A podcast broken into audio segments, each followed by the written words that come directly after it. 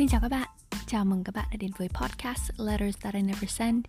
Mình là Thảo Nguyên và mình sẽ là giọng đọc của podcast này. Mình nghĩ rằng ai trong chúng ta cũng trải qua ít nhất một lần không gửi đi những lá thư đã viết ra, bởi không có dũng khí hoặc không còn cơ hội gửi đi nữa. Ngay ở thời điểm viết ra thì bạn đã trút được nỗi lòng dù người đó có thể không bao giờ đọc được. Vậy nên nếu thấy thoải mái thì bạn hãy để podcast Letters That I Never Send được chia sẻ những lá thư của bạn nhé. Bạn có thể gửi thư đến email letters that i never send chấm radio a còng gmail chấm com và mình sẽ giúp bạn mang những lá thư đó đến với thính giả của podcast này một cách ẩn danh. Mình tin rằng dù trải nghiệm của mỗi người là duy nhất, thì tận sâu thẳm chúng ta đều có những cảm xúc có thể chia sẻ và thông cảm với nhau. Các bạn có thể viết bằng tiếng Việt hoặc tiếng Anh miễn là thấy thoải mái nhé. Bức thư số mười tám. To the first love. Thương gửi mối tình đầu, lần đầu và cũng là lần cuối cùng. Chào mày, tao biết là đến thời điểm hiện tại này, mỗi người tụi mình đều đã có một cuộc sống riêng, và mày chắc chắn là chẳng bao giờ nghĩ đến tao dù chỉ một chút. Nhưng mày đâu biết là đến tận bây giờ, mỗi lần có ai đó nhắc đến mày, hoặc đám con trai lấy mày ra làm trò đùa khi kể lại những câu chuyện năm ấy, tim tao vẫn có một khoảnh khắc lỗi nhịp. Tao vẫn còn nhớ như in những khoảnh khắc đẹp đẽ và đau buồn đã từng trải qua cùng mày.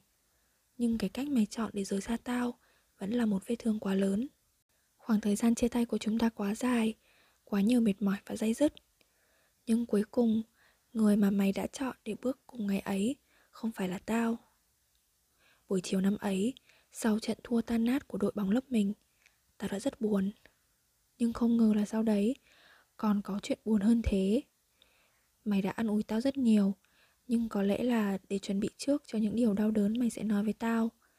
Sau khi tụi mày ra về, chỉ còn lại mình tao với cơn mưa tầm tã trong đêm.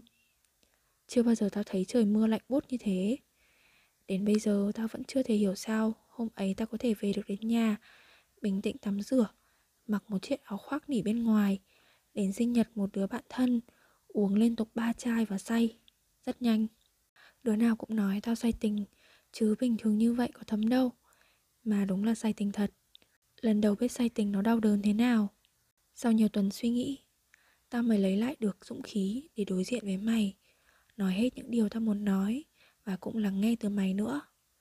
Tao với mày đã có với nhau một lời hứa mà gần mười năm qua tao vẫn còn nhớ. Mấy đứa nhóm mình bảo tao ngu ngốc, cứ nghĩ mãi về lời hứa đấy, trong khi mày thì chẳng để tâm đến. Tao mặc kệ. Cho đến một ngày, những lời nói tới thằng bạn thân của chúng ta đã làm tao tan nát những hy vọng. Tao đã tự vấn rất nhiều về lý do mày nói như vậy. Là tao không dành thời gian cho mày khi chúng ta quen nhau, để rồi có người thứ ba quan tâm mày nhiều hơn, dành thời gian cho mày nhiều hơn, và cứ thế chia tách chúng mình. Từ đó nên mày rất giận và rất buồn tao. Những điều mày nói sau này chỉ là để dạy cho tao một bài học về yêu thương, chứ chẳng có ý gì thực sự mong muốn điều đó. Tao đã rất tổn thương lúc ấy, dù cười cười nói nói với đám tụi nó, nhưng cả bầu trời sụp đổ trong lòng.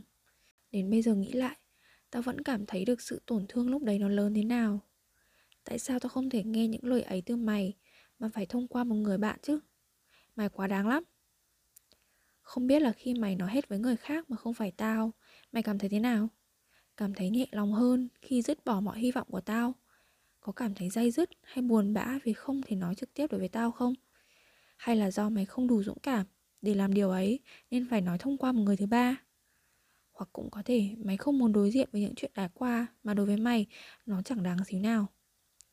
Dù cảm xúc của mày lúc ấy là gì đi nữa thì tao cũng không thể nào hiểu được. Bây giờ, sau khi trưởng thành hơn nhiều về mặt cảm xúc và suy nghĩ, tao mới thấy là mày quyết định làm vậy hẳn là có lý do của mày. Mà lý do lớn nhất có lẽ là không còn tình cảm gì với tao nữa. Và mày làm thế để dứt hẳn những hy vọng của tao, tốt cho mày và tốt cho cả tao nữa. Dù cơn giận và sự tổn thương của tao là có thật và chưa thể giải quyết được từ nguồn cơn của nó, nhưng bây giờ khi viết lá thư này, tao đã quyết định sẽ tha thứ cho mày, tha thứ cho những cảm xúc giận dữ và tổn thương không thể giải quyết ấy, để nó nhẹ trôi vào quá khứ. Và tao sẽ chính thức rời khỏi những suy nghĩ về mày.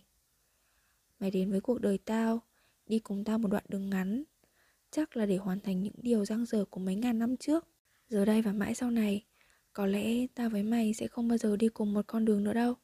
Nên tao rất hy vọng và mong cầu cho mày luôn được bình an, hạnh phúc, yêu thương và được yêu thương.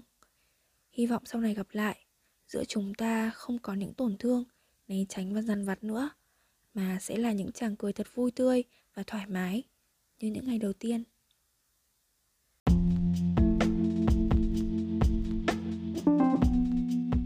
Ngay giây phút chúng ta chấp nhận sự thật là sự thật, không phán xét, không trách móc hay suy diễn. Đó là lúc chúng ta được giải phóng, được tự do. Hãy cho thời gian một chút thời gian để những gì đã qua qua đi, để bắt đầu mới được bắt đầu. Hy vọng người bạn gửi lá thư này cũng nhận được những bình an, yêu thương và được yêu thương như bạn xứng đáng.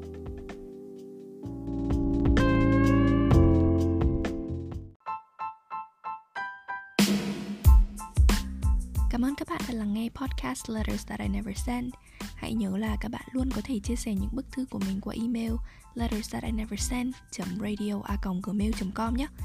Hẹn gặp lại các bạn vào những bức thư lần sau.